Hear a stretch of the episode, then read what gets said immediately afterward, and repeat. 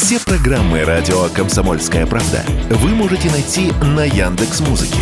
Ищите раздел вашей любимой передачи и подписывайтесь, чтобы не пропустить новый выпуск. Радио КП на Яндекс Музыке. Это удобно, просто и всегда интересно. Диалоги на Радио КП. Беседуем с теми, кому есть что сказать. Здравствуйте, друзья. В студии радио «Комсомольская правда» Иван Панкин. Напротив меня Юлия Витязева, журналист портала «NewsFront» и соучредитель фонда «Помогаем нашим». Юлия, я вас приветствую. Здравствуйте. Ну, конечно, с теракта на Крымском мосту начнем. Скажите, пожалуйста, вот в чем логика? Вы, наверное, лучше знаете все-таки украинский режим так или иначе, чем, допустим, я. В чем логика бить по гражданским объектам? Ну, во-первых, террористы всегда бьют по гражданским объектам. Но это же да, все-таки так или иначе там есть легитимно избранный президент, да?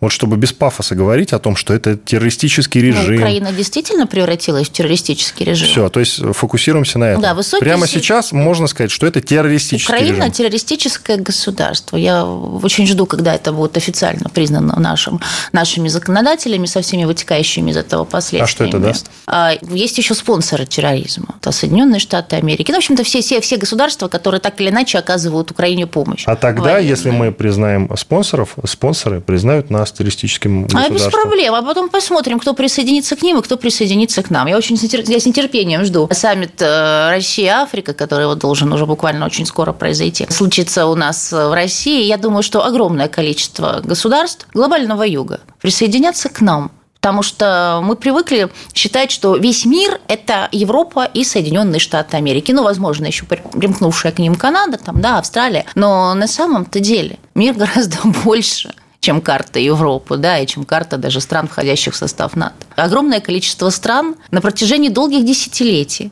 ждала возможности получить сатисфакцию за все то, что вот они в свое, время получили от главных демократизаторов этой планеты. Я думаю, что это и будет и Латинская Америка, это будет и африканские страны, это будет и Ближний Восток, это будет и Азия, и так далее, и так далее, и так далее. Ну, я думаю, мадагаскарских пингвинов тоже найдутся свои претензии к Соединенным Штатам Америки на сегодняшний Мадагаскарские день. пингвины, это вы, конечно, к мультику отсылаете. Я пони... Да, ну, это тоже... На это- всякий случай.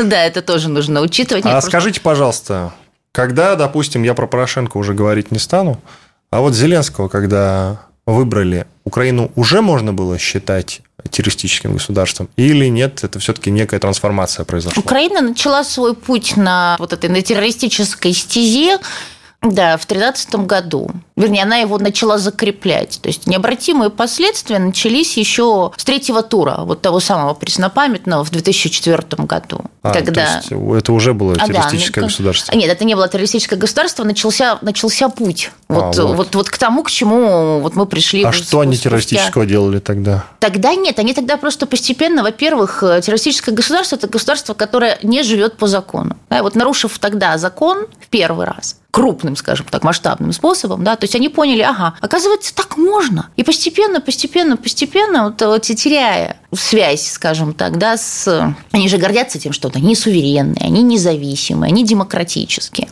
Но они постоянно, постепенно все эти атрибуты, которые так, в принципе, были номинальными, да, они их вот теряли, теряли, теряли, теряли, и в итоге вот пришли к 2013 году с осознанием того, что, они, что им можно все. Что вот есть у них покровители, которые на сегодня, ну, вот на тот момент разрешили, дали им полный карт-бланш, и разрешили делать все, что они хотят. Ну и смотрите, расстрел на Майдане. Даже не до расстрела. Сначала это было избиение силовиков. Монополия на насилие должна быть только у государства. Только на силу, на насилие и на оружие. То есть, когда это стало нормой, когда начали со всех углов кричать, они же дети, да, опустите оружие и так далее, и так далее.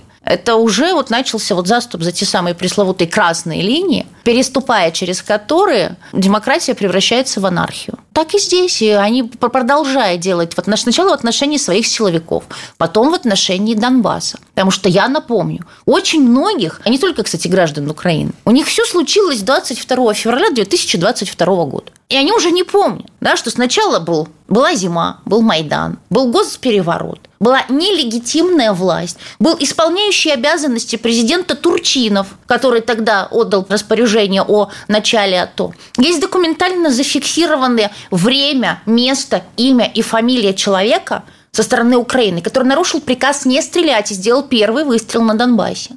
И потом пошло, пошло, пошло, поехало.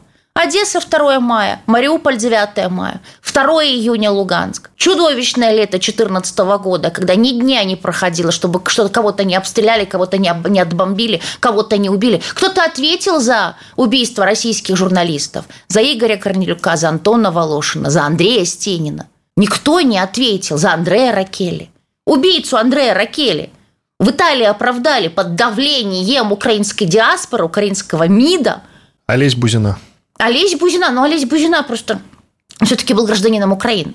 Да, ну вот я вот говорю об иностранных гражданах. Где пресловутая журналистская солидарность? Где журналисты со всего мира, которые в едином порыве должны были встать на защиту своих коллег и требовать, э, добиваться справедливости, расследования, осуждения? Тем более все знают, все знают виновных. И у каждого преступления есть организатор, заказчик, исполнитель, имя, фамилия, отчество за те преступления, которые совершаются в отношении мирного населения, за те преступления, которые совершаются в отношении пленных, что происходит, преступления на религиозной почве, то, что сейчас происходит с Украинской православной церковью. И все молчат, всех все устраивает. То есть это и есть поощрение и спонсорство, в том числе и моральное этого терроризма. Поэтому ну, тут нам на самом деле там некоторые удивляются, вот почему. А я, кстати, должна сделать небольшую ремарку, еще одно, распро... еще одно распространенное заблуждение о том, что якобы Россия обещала взять Киев за три дня. Неправда. Это не мы говорили, это были слова американского генерала, причем ни одного его. То есть это вот представители Пентагона, они просчитали, что да, мы можем дойти до Киева за три дня. Ну и действительно, как бы мы достаточно быстро там До оказались. Дошли, да. да. Ну, потом в очередной раз заключив, поверив, да, Шулеру, да, и заключив с ним договоренности, которые он не собирался выполнять, мы оттуда ушли. В каком Шулере, о какой договоренности? А Владимир Владимирович же говорил, что уже был, был договор был договор о том, что Украина не вступает в НАТО, сокращает свои вооруженные силы. И вот, в общем-то, на основании этих уст, устных договоренностей, которые уже были обличены в письменную форму, да, и были, была же это вот э, рабочая группа, помните, там Арахамия в ней был, еще один, да, да, да, еще один представитель, которого убили потом сразу. Угу. Нет, с одной стороны, вы знаете, очень хорошо, что все тогда сорвалось, и я даже в некоторой степени благодарна Борису Джонсону, который тогда, знаете, вот, буквально на метле примчался в Киев и начал требовать от Зеленского ни в коем случае не, вот эти стамбульские договоренности Почему не, не было бы продолжения боевых действий? Нет, нет, нет. Это был просто очередной раз замороженный конфликт. Это были бы очередные минские договоренности. Вот и все. То есть все бы продолжилось. Соединенные Штаты Америки и страны НАТО продолжили бы накачивать Украину оружием. Но вот смотрите, прямо сейчас откровение Бена Уоллиса, это нынешний министр обороны Великобритании. Который, который собирается уходить, да. Ну, вот, знаете, когда человек вот уже практически экс, да, у них, во-первых, у всех сразу здравый смысл, да, внезапно выходит на авансцену. Но, во-вторых, они могут себе позволить некие откровения. Вот смотрите, Украина стала боевой лабораторией и показала, как воевать в 21 веке. По его словам, желание Украины выжить привело к тому, что страна отказалась от правил и норм мирного времени, чтобы испытать новое оружие, которое, в частности, предоставили ей союзники. Я давно говорила о том, что Украина – это полигон, и это самая масштабная и самая кровавая рекламная кампания западного оружия. Но, как мы видим, что-то пошло не так. Нам рассказывали. Да, там, там Брэдли, Леопарды, Хаймарсы, вот это, это все считалось волшебной таблеткой. Вот сейчас нам дадут, и мы начнем побеждать. Как мы видим, дают, но побеждать почему-то у них так и не получается. Разумеется, в этом подавляющая да, вот заслуга, естественно, наших ребят, наших военнослужащих, нашего Министерства обороны, наш, вообще всех нас. Ну, потому что понятное дело, что, знаете, вот эти вот мы видим войну исключительно в новостных лентах, там в репортажах по телевизору, она идет там круглосуточно. Там происходят довольно страшные вещи причем ежесекундные, даже вот мы сейчас с вами разговариваем, да, наши, а кто-то там сейчас погиб, ну, кто-то получил ранение, кто-то идет в наступление, кто-то подорвался на мине и так далее, и так далее. То есть об этом вообще ни на секунду нельзя забывать. Но, понимаете, оружие на войне – это еще не все. Все-таки самое главное это люди. Человеческий ресурс никто не отменял. А Украины первая, да, они, они самые вот эти вот, э, скажем так, элитные свои, остатки от них, да, элитных частей, они их все-таки придерживают. На всякий случай, если придется там оборонять Львов, пока там Зеленский будет подписывать э, с Дудой декларацию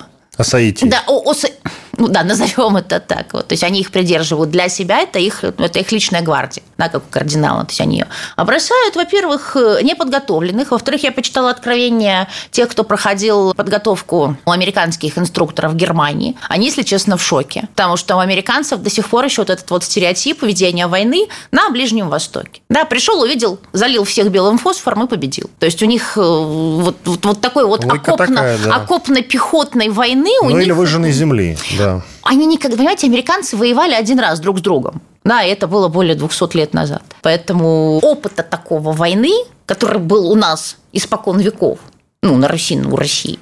Ну, так них... нет, подождите, но высадка же у них была в той же Нормандии у Соединенных Штатов. То есть, ну, как-то ну, более-менее... Ну, да, да, и, и, и Дюнкерк у них там у всех был, тоже шикарный опыт, я считаю, да. Но, и, но, и, но, но опыт, совсем да, недооценивать да, их не и надо. французское подполье существовало. Я, я просто к тому, что совсем не надо их недооценивать. Нет, но это когда было? Давно. Это да. было давно. Это да. было давно. Я понимаю. Да, это было очень давно. Не, про Ирак вы все правильно говорите, конечно. Да, про Афганистан вы все правильно у них, говорите. Вот, сами украинцы, они возвращаются, они говорят, слушайте, говорят, ну, не, ну круто, мы там три недели там побывали в Германии, там пообщались там с американцами, и все, ну, ну, это просто позапрошлый век. То есть у них еще, еще вот, высмеивали нас, русских, да, что мы там на бумажных картах, по бумажным картам когда-то где-то ориентируемся. Они говорят, а у них все по бумажным картам. Что такое беспилотник? Вот мы говорим сейчас война беспилотников. Для американцев это дикость. Вот разведка там беспилотником или еще что-то. Вот именно вот, вот в этих вот э, соединениях и частях, частях войск, где проходили тренировку украинцы. То есть они говорят, ну, что ездили? Говорят, ну, ну, не, ну, получили галочку, что мы теперь подготовлены, мы теперь элитные.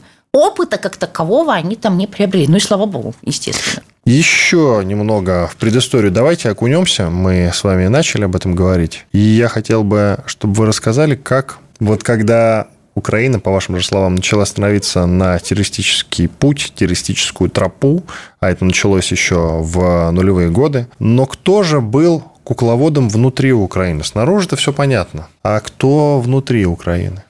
Пресловутые олигархи, Коломойский, Ахметов. Да вы Или знаете, кто, это кто вот эти люди? Пресловутый украинский менталитет, знаете. Говорят, да, да, да. Партизанский отряд с предателем. Просто дело в том, что вообще украинцы, это, я считаю, что это, это не национальность, это гражданство. Да? То есть Украина – это вообще лоскутное одеяло, сшитое на живую нитку огромное количество областей, в каждом из которых проживает огромное количество национальностей. И вот это все это перемешалось, то есть особенно с учетом того, что, допустим, а, Западная Украина принадлежала в свое время там, да, там кусочек Венгрии, кусочек Польши, а вот, Австро-Венгрия, Румыния и так далее, и так далее. И все это перемешалось. И вот когда на авансцену 91 год, парад суверенитетов, вот Украина начала всем доказывать, что она что-то из себя представляет. Хотя на самом деле все, чем у нее, что у нее есть, все, на чем она держалась, она обязана империи. И, к сожалению, большинство вообще на самом деле вынуждены это констатировать, постсоветских государств, они не могут быть суверенными и независимыми. Мы это видим на примере прибалтийских республик, на примере Украины, на примере Грузии, на примере Молдовы. Да, вот у Беларуси и Азербайджана у них получилось. Вот у них получилось. Все остальные, ну вот Казахстан еще пытается, все остальные обязательно должны быть при ком-то. У них обязательно должен быть старший товарищ, скажем так, да, ну, поводырь, который будет им составлять график на ближайшие годы, рассказывать, как они будут жить, где они будут брать деньги и так далее, и так далее, и так далее. Вот. У Украины это вот в глубине души они прекрасно понимают. Но что они не могут быть самостоятельной, сильной и независимой женщиной. Да, у них либо, либо младшей сестрой, либо содержанкой. В данном случае, как бы тут уже даже, даже, даже на содержанку не тянет. Знаете, все, все, все говорят, пробуют, хвалят, а замуж не берут. Так и здесь, вот Украина. Поэтому единственный способ вот доказать, что, знаете, вот тварь я дрожащая или право имею, это самоутверждаться. В том числе за счет России, за счет русских. И вот у них понять после, бы, кто эти силы. После, вот, да, кого бы вы выделили Послушайте, хотя бы? ну вот, ну кого, ну, во-первых, извините, а кто все эти годы выбирал? Президентов украинских. Украинский народ. Но у нас же каждый последующий был хуже предыдущего. Ну, Янукович, то понятно, за Януковича мы хотя бы голосовали. Почему? Потому что не за него лично, ну, не потому что мы там к нему питали какую-то личную симпатию. За его э, вектор, за его якобы пророссийскую позицию. У нас вообще, конечно, вот, вот, вот, вот мы все вот у кого-то ищем адекватность, умеренность и пророссийскость. Вот только сейчас мы начинаем понимать, да, что вот у нас нет друзей, у нас есть ситуативные союзники. Да, мы тоже вполне можем себе позволить с кем-то дружить против кого-то для того, чтобы достигнуть своих а, интересов. Но вот это вот очарование, все, пророссийский политик Янукович, пророссийская партия региона. Когда начался мы вот уже кульминация Майдана, где эти все пророссийские? Побежали сразу. Сначала сдавать партбилет, а потом клясться в верности Украины. Когда был Харьковский съезд, все эти Добкины, потом Епы, все вот эти вот тоже, все они Ахметов, пророссийский олигарх Ахметов. Да он сразу вышел и сказал, что я, говорит, за единую неделимую Украину, все. И до сих пор вон Ахметов, один из главных спонсоров и украинского правительства и ВСУ. Вот они все пророссийские. А мы сидели очарованные. Вот какие, какие замечательные люди. Это на самом деле действительно вот такая серьезная болезнь, вот от которой только-только-только мы начали вот избавляться. Это мы готовы снять себе последнюю рубашку, извините, последние штаны, чтобы сделать кому-то хорошо. А нам потом придут еще за это и наплюют в лицо в том числе.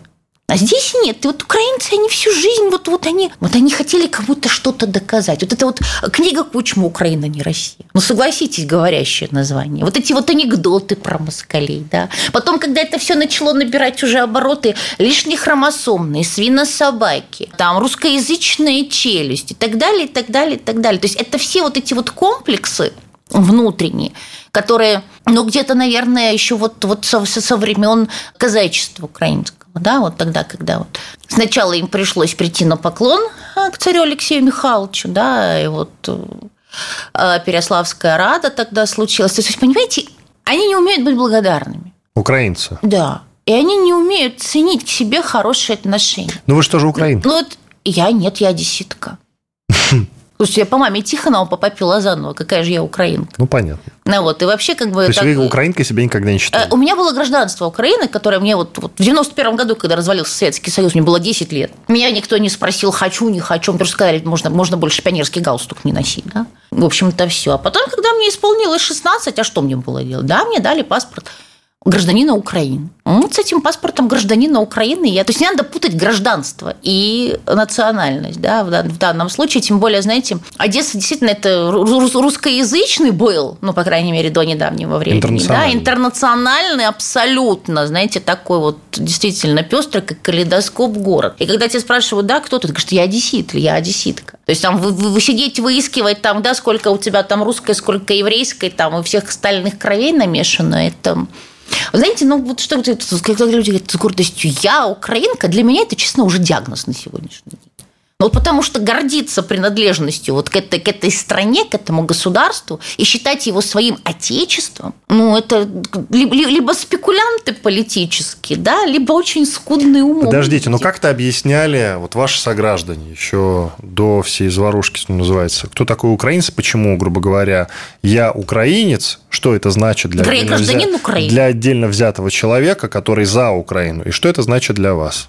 Вы знаете, никогда вот у вас и были наверняка друзья знакомые, которые говорили, не-не-не, я украинец. Вот у меня таких друзей не было вообще а, до 2014 вот. года. А вот в 2014 году резко появились. Резко появились. То есть были люди, которые сначала себя били вот, вот просто пяткой в грудь и кричали «Я русский».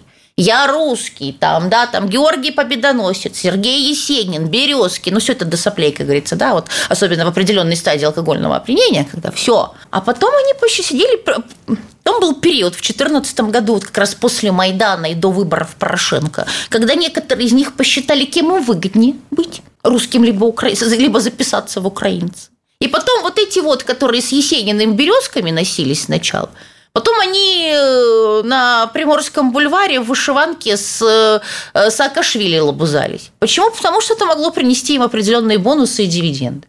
Вот и все. Понимаете, когда человек действительно, вот слушайте, у нас люди за право быть русскими и говорить на русском языке до сих пор на Донбассе умирают. У нас люди за право быть русскими и говорить по-русски, носить георгиевскую ленту и отмечать 9 мая в Одесском доме профсоюзов сгорели.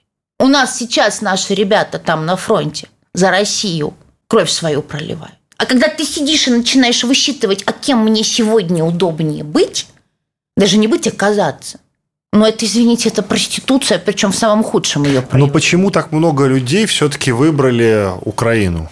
Не Слушайте, выбрали Россию? Ну, ну, ну, Но это же, это же феномен. Это надо не попро- феномен, попробовать это объяснить просто это. элементарная выгода. Ну, А посмотрите. выгода в чем была? Во на сегодняшний день во всем. И до Сейчас уже спецоперации, просто- сейчас и уже до просто- спецоперации. сейчас- да, и до Ну, в чем, в спецоперации. чем? Можете это А вот объяснить? это вот ходить, рассказывать, мы маленькие, мы несчастные, но гордые, нас тут Россия обижает, Крым у нас забрала, Донбасс у нас забирает, дайте денег, приютите, накормите, любите, уважайте. Ну вот посмотрите, вот это, опять-таки, возвращаясь к министру обороны Великобритании, он говорит, ребят, говорит, ну вы бы хоть иногда там как-то, да, по- повежливее, да, да, да благодарили бы нас. Вы видели, что началось? И Зеленский взбеленился. И как это так? Как это мы еще должны быть благодарны? Это вы должны быть нам благодарны за то, что мы вас защищаем. Щит Европы, это же от Порошенко пошел. Понимаете, это когда человек ничего особо ну, себя не представляет. То есть человек, который всего добился, который состоялся, ему никому ничего доказывать не надо. Ему не надо выходить и говорить, ну возьмите меня. Ему не надо говорить, ребята, вот именно благодаря мне вы, вы, вы, вы, вы сейчас здесь есть, существуете, у вас все хорошо. А когда человек ничего из себя не представляет, ему постоянно хочется быть в центре внимания, обратить на себя внимание, выбить себе какие-то преференции. Ну, согласитесь. Вот Украина ведет себя точно так же, потому что она понимает, что она ноль, абсолютный, полный, сферический в вакууме.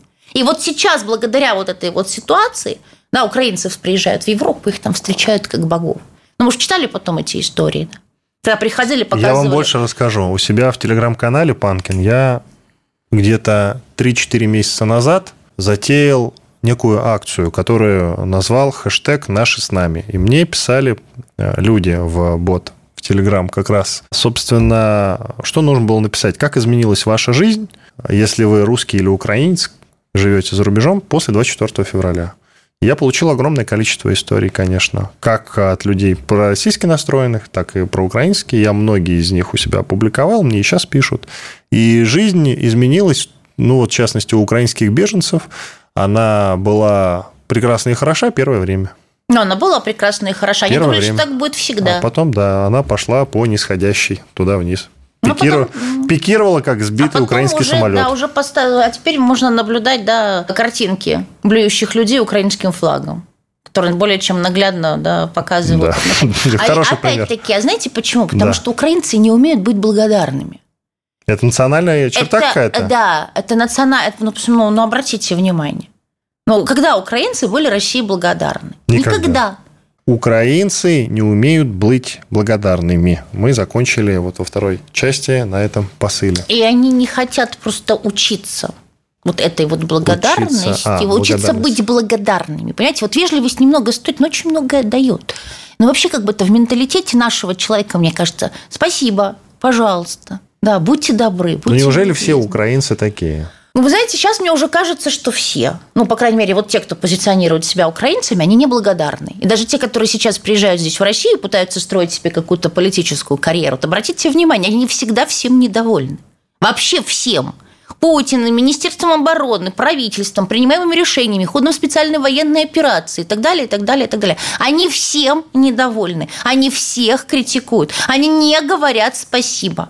Вообще никогда и никому. Они считают, что это лишнее. Вот Россия должна и все. Вот одним сейчас должен Запад, Евросоюз, НАТО, да, и все остальное. А другим Россия должна. А почему на протяжении всего этого времени, а ведь еще в нулевых это активно обсуждалось, что мы им даем э, тот же газ, По не 50. то что со скидками, а фактически даром, Даром. дарили. Да? Но они почему-то за это действительно, вы правы, нас не благодарили. Почему они рассуждают, что мы им должны? Ну, вот таков менталитет. Ну, вот это, это особенности, А, это не- чистая психология. Не было никакого пояснения по этому поводу в обществе. Ну, это психология на самом деле. То есть они считают, что вот мы тут такие все распрекрасные, южнорусские, малорусские, малорусы, да, а у нас тут вот, вот мы тут все сою то житница, то здравие, все разбаловали. Разбаловали просто вот, вот до ужаса, особенно еще в период советской власти, там, начиная с Никиты Сергеевича Хрущева, да, ну, вот, продолжая Леонидом Ильичевым Брежневым и так далее. То есть вот это вот хуторской менталитет, что я пуп земли. Вот посмотрите, вот, вот элемент даже вот на Зеленского, да, вот на Зеленского, на Кулебу, на этих вот на э, род, его род Подоляка. Вот я их читаю всех, э, кого в Твиттере, кого в Нет, Телеграм-канале. тот, тот, э, который украинский, это Подоляк. Если мы говорим про советника Нет, род, офиса. Зел- род Зеленского Подоляк, А, да. вот, род Зелен, я понял. Который Да. советник офиса Который президента. советник, ну, он род Зеленского. Это вот, вот это его должность. А, это друг Зеленского, да? Род. А, род, господи. Ну, вот он озвучивает. Вот я его называю род Зеленского. Не, про Зеленский сам много чего вот озвучивает. у них постоянно... А, а еще пос... экс-посол Мельник в Германии. Мельник, Это Мельник. вообще хрестоматия. У него утро начиналось с того, что Германия должна. И потом в течение дня был список. Он пополнялся, и не дай бог кто-то приходил к нему, говорил, Гермельник, а- аппетиты-то поумерьте. Да, он говорит, и он, он начинал просто дискутировать, причем с, с такими, знаете, вот, вот как на базаре, знаете, вот такое поведение было. То есть украинский МИД это вообще, конечно, отдельное тоже на самом деле явление. Это вот демонстрация того, во что может выродиться дипломатия, до какого вот ни- нижнего предела на самом деле. И вот он тоже никогда не говорил спасибо. Он говорил, дайте нам авианосцы. Мы говорили, извините, нет. Ну, начинают Да, он просил у немцев действительно списанные уже, кажется, истребители под названием «Торнадо». Мгм. Подводные лодки в степях Украины погибли в неравном воздушном бою. Это вот примерно то же самое. Смешно. И вот он постоянно говорил «дай, дай, дай». Но обычно, когда человек просит, он хотя бы говорит еще «пожалуйста». А не могли бы вы, да? Это нет. Вот все, дай и все. У Залужного было очень хорошо, в кавычках сказано. Буквально недавно он в интервью Washington-Post сказал, вдоль границ летает огромное количество натовских истребителей. Почему они летают вдоль границ? Дайте их нам, они будут летать в сторону России и бомбить Россию. Потом он выдал еще следующую хрестоматийную. Вот нет, мне больше всего понравилось. Почему они летают там? Действительно. Действительно. Весь мир должен Украине. Понимаете, вот глобус Украины, центр Вселенной. Вот им кажется, что, знаете, вот если, вот если, если, если они там по- по- как-то повелеваю, скажем, да, солнышко перестанет вставать. Да, или Земля начнет крутиться в обратную сторону. Вот это правда. И, к сожалению, мы очень долгие, даже не годы, десятилетия закрывали на это глаза. Да, и на это А правда. что должны были сделать? Да ладно. Мы А, постоянно ищем ответ на вопрос. ребят, нет, мы, мы просто- постоянно, Юлия, мы постоянно ищем ответ на вопрос, где мы упустили Украину, но не ищем ответ на вопрос, Ну, а то что нужно было сделать. После вопроса, кто виноват, обычно сразу идет вопрос, что делать. Да. А мы начинаем, мы А зацикливаемся что мы должны были сделать? Ну, во-первых, история не знает Но, тем не менее, наклонения давайте мы уже ничего не, могли, не можем сделать в прошлом, но вот сейчас, да, Нет, я, ну я сейчас не понятно, знаю, чем победить. это все закон. Я имею в виду, вот э, как, в каком формате, статусе, да, с какой территории Украина вот выйдет, да, вот, вот, вот после того, как подпишет капитуляцию. Ну, вот. Но тут нужно понимать, что никаких больше братских отношений. Знаете, вот Каин и Авель тоже были братьями. Мы все тоже, кстати, очень любим своих детей. Но при этом же есть определенные нормы и рамки, за которые мы не позволяем им выходить. Для того, чтобы, да, они действительно выросли нормальными людьми, э, состоялись в жизни, да, и не пошли по кривой дорожке. Так и здесь. Тут не надо откупаться деньгами, покупая их лояльность. Но нам нужно воспитание. Правда, воспитание и сразу жесткая регламентация правил. Вот тут есть же уголовный кодекс, да, в котором написано, если вы вот, вот, вот это делать нельзя. А если вы это сделаете, значит, за этим последует наказание. Ну, вот так и здесь. Ну, посмотрите, как вот Турция, зерновая сделка. Нарушена наконец-то. Это я счастлив. Были нарушены обязательства. Все, ребят, точка, баста.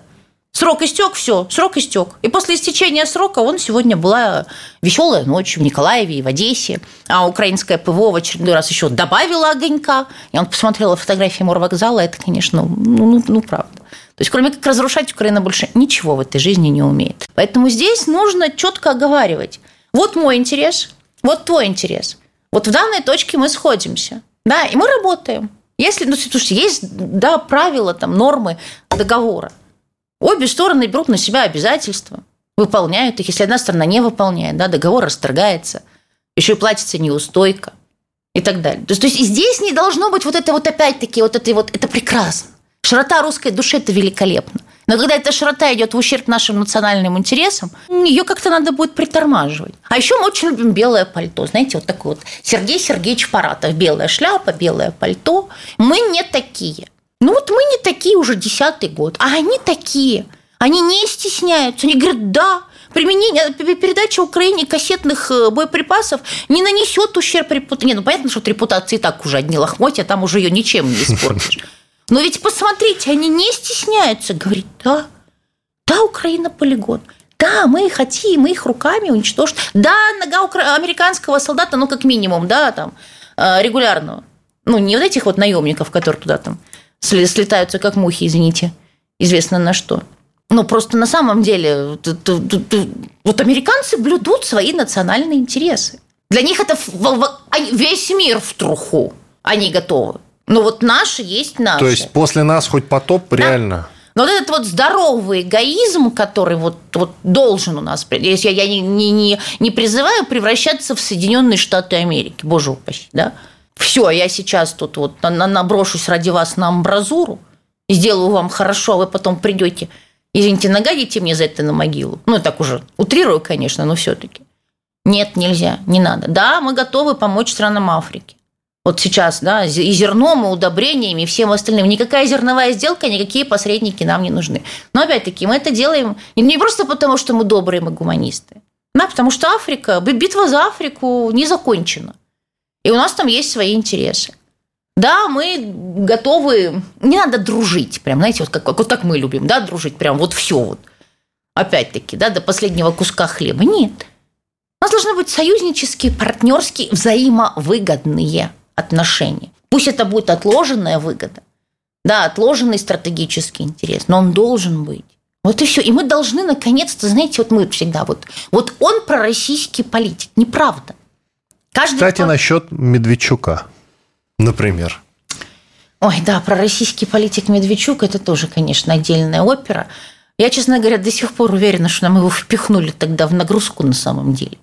А вот это было одно из условий, чтобы мы его забрали. Потому что вот моральные спекуляции на этом, вот, вот по поводу этого обмена, да, они же продолжаются до сих пор. То есть э, мы никакого профита от его возвращения не получили. Его получили наши недруги, наши враги, которые каждый раз вспоминают, что мы кума, кума э,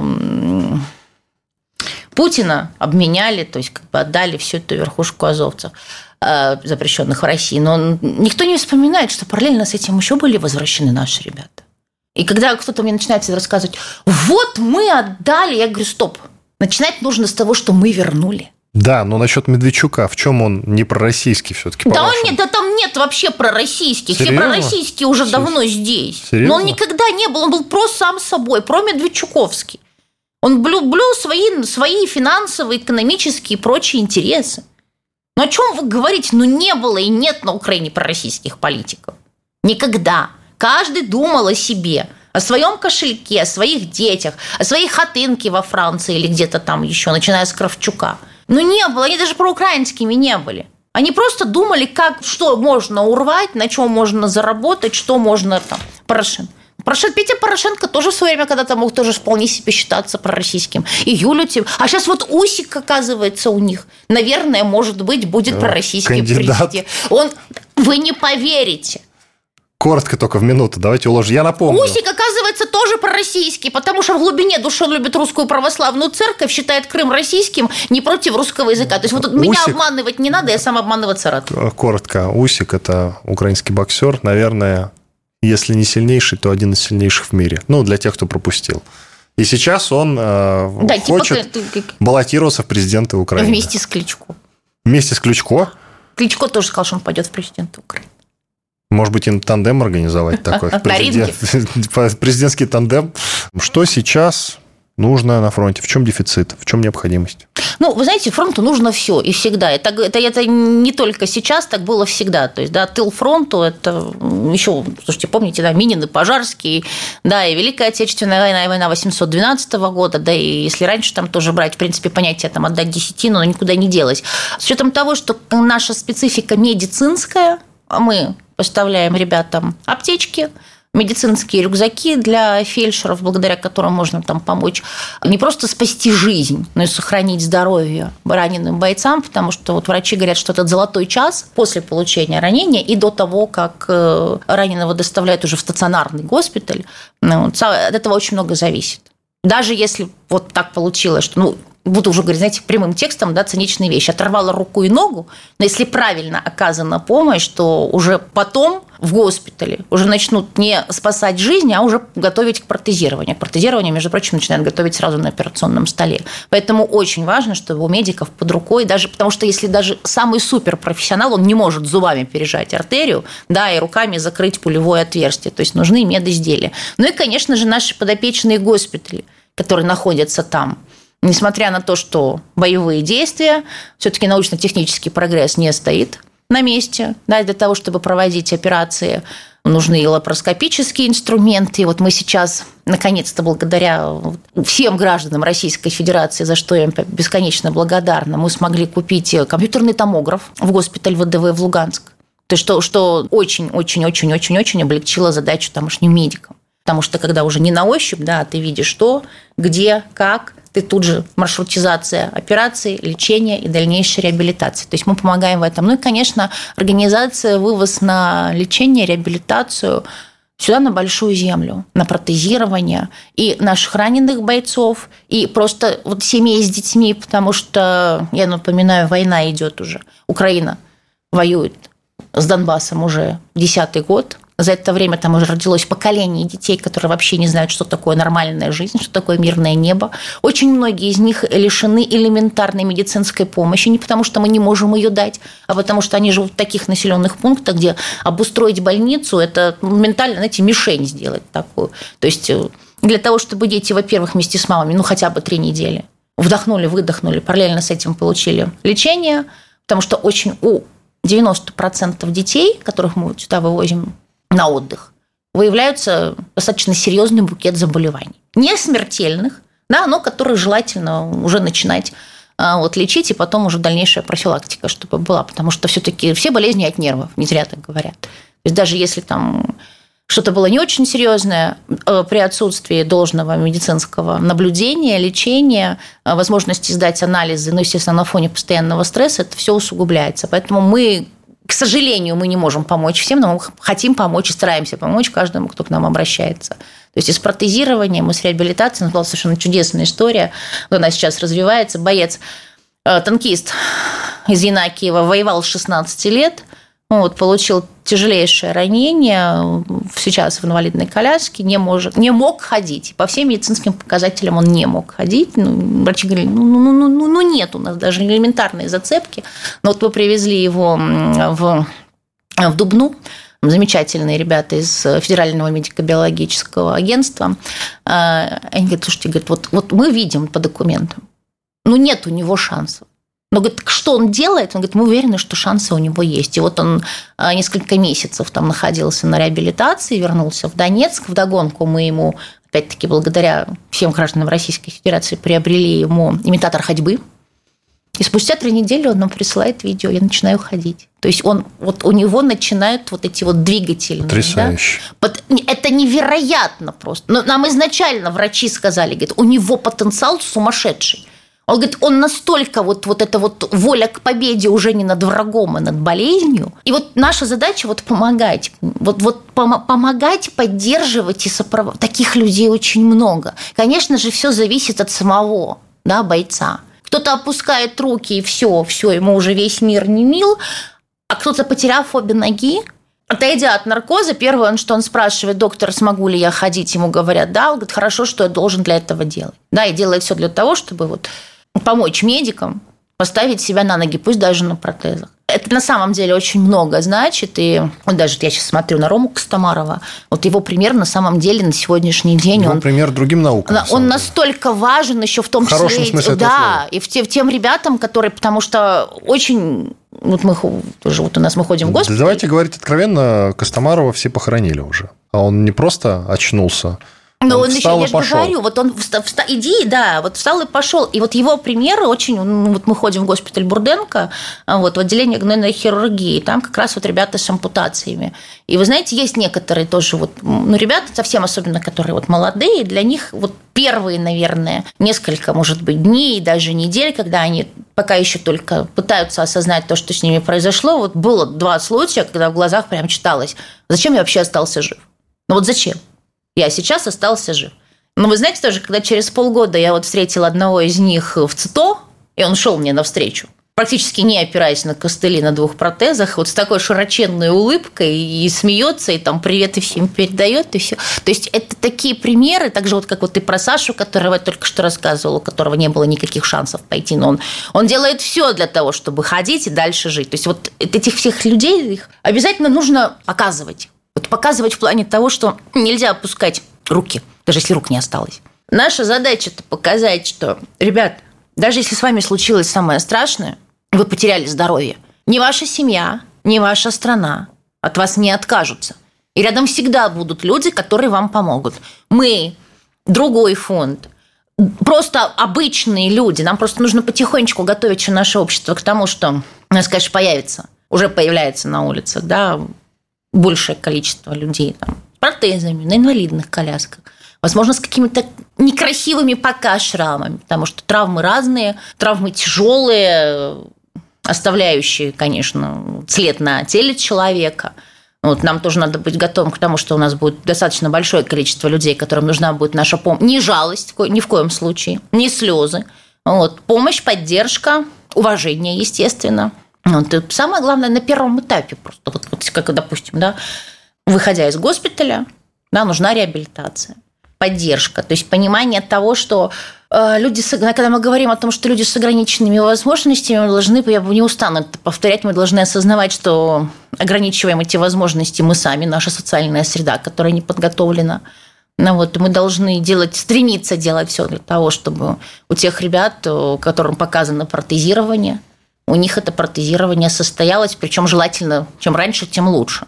Потому что там есть тоже нюансы, когда человек ждет этого протезирования, если нет возможности поддерживать там и физическую форму, нагрузку и все остальное, то есть это все потом затягивается, сопряжено с определенными проблемами. Если протезирование невозможно, значит, должна быть специализированная коляска, да, которая может преодолевать препятствия. Параллельно с этим, чтобы у нас поездка в магазин – да, не превращалась там, в непреодолимое, опять-таки, препятствие. То есть пандусы, да, более широкие дверные проемы. Ну и мы сами, если мы видим, что человеку нужна помощь, даже вот, ну, вот просто помочь ему, да, этого лежачего полицейского, не бояться, не стесняться, подойти и сделать. Это не унизительно для него, это не обременительно для нас, это просто нормально. Это должно стать просто нормой. И мы должны быть к этому готовы и учиться – жить тем, что да, некоторая часть наших героев будет не, не такая, как мы привыкли видеть на плакатах или на парадах. То есть, да, это... И чтобы, не дай бог, я просто помню одно из самых ярких воспоминаний моего детства. У нас в Одессе не было метро, но у нас очень много было подземных переходов. И я помню, как там сидели ребята, которые вернулись из, из Афганистана. Кто-то пел, а кто-то уже просто сидел и просил милостыню. У нас не должно быть ни единого такого случая. У нас каждый наш герой и защитник, вернувшийся оттуда – в каком бы состоянии он ни вернулся, он должен получить не просто там почет, уважение и медаль, но и вот, вот, вот полностью все то социальное сопровождение, которое ему нужно. В завершении хочу спросить, у нас полторы минуты осталось. У Украины ничего этого нет. Нет там такого количества благотворительных фондов. А, практически никто этим не занимается, а те, кто занимаются, те пилят бабло, и до солдат доходит мизер в реальности. Но за что же тогда мы с вами весь эфир занимались тем, что на чем свет стоит, ругали Украину и говорили, что нет никаких украинцев. Но за что тогда они надо сказать, довольно героически сражаются. Есть у вас ответ на этот вопрос? Ну, наверное, опять-таки все-таки доказать, что они не твари дрожащие, да. Во-вторых, они же сказали, мы хотим в НАТО, мы хотим в Европу. Мы ну, сейчас только защищаем... ради этого не будет э, рядовой какой-то гражданин, который пошел, его ну, заставили, очень, взялся очень за оружие, плохо, не будет так воевать. Очень плохо. Ну, во-первых, Многие говорят, они умеют умирать. Вот, кажется, Сладков ты говорил мне в эфире. Ну, во-первых, кровь не водится. Напоминаю, там, да, и гайдамаки были, те, которые там и евреев, и поляков, и, и католиков там хорошо так покрошили потом вот это все вот это вот бандеровское движение, то есть, но опять-таки у них есть понятие, вот мы хотим быть независимыми, мы хотим быть самостоятельными, мы хотим быть на равных там с той же Польшей, да, лучше там с Великобританией, а мы уже лучше, потому что мы их защищаем, но вот мы не получаем должного уважения, то есть они постоянно кому-то что-то доказывают, мы никому ничего не доказываем. Да, мы вот проводим сейчас специальную военную операцию для того, чтобы вернуть свое и обезопасить себя. А они постоянно хотят чем кому. Нельзя на зло ничего делать, ни замуж выходить, ни воевать. Понимаете? Только уши можно отморозить. Не брать да, в дом собаку и так далее. Это всегда очень плохо заканчивается. Они хотят просто доказать даже не себе, а кому-то. А это изначально пораженческий путь. Спасибо. Иван Панкин, Юлия Витязева, журналист портала NewsFront, ну и соучредитель фонда «Помогаем нашим». Я и она были здесь, как я люблю говорить, остались довольны. До свидания. Диалоги на Радио КП. Беседуем с теми, кому есть что сказать.